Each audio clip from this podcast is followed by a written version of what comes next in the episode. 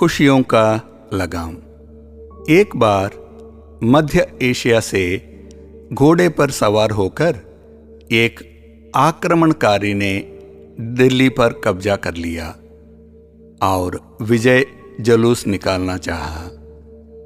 एक हाथी को सजाया गया और उस पर चढ़ने के बाद उसने हाथी की लगाम मांगी, जब बताया गया कि यह एक महावत द्वारा नियंत्रित है तो वह नीचे कूद गया और अपने घोड़े को यह कहते हुए बुलवाया कि, वह कभी ऐसी सवारी नहीं करता जिसकी लगाम उसके हाथ में नहीं होती।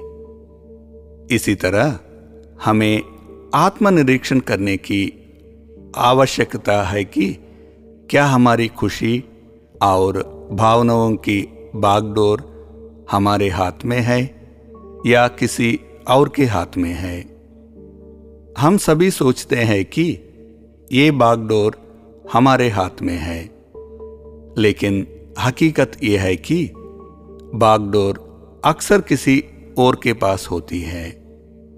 या एक दोस्त हो सकता है, परिवार या कार्यस्थल में कोई व्यक्ति जिसकी मनोदशा शब्द, राय, प्रशंसा और आलोचना हमें सुखी या दुखी करती है। भोजन, पेय या भौतिक चीज़ें, अनुकूल या प्रतिकूल स्थिति, यहाँ तक कि हमारा अतीत या भविष्य भी।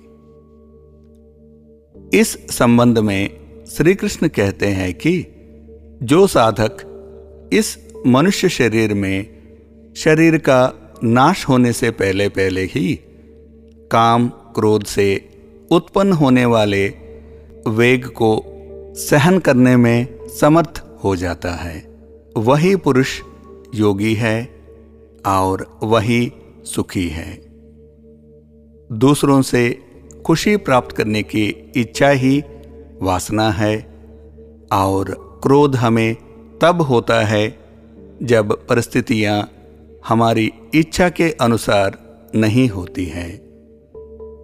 श्री कृष्ण आगे कहते हैं कि जो व्यक्ति अंतरात्मा में सुख वाला है, आत्मा में रमण करने वाला है, तथा जो आत्मा में ही ज्ञान वाला है, ऐसे योगी भगवान के साथ एक हो जाते हैं और भौतिक अस्तित्व से मुक्त हो जाते हैं। पापों का नाश करके, शंकाओं को दूर करके, इंद्रियों को वश में करके, मानव कल्याण में योगदान देने वाले ऋषि ब्रह्म के आनंद को प्राप्त करते हैं। सेवा दूसरों के प्रति करुणा के साथ स्वयं के बारे में जागरूकता प्राप्त करने के बारे में है।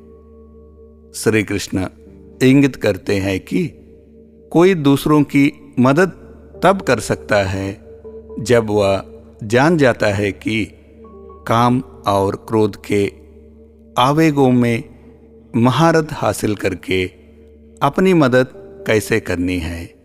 लेकिन किसी ऐसे व्यक्ति द्वारा नहीं जो पहले से ही उनका गुलाम है।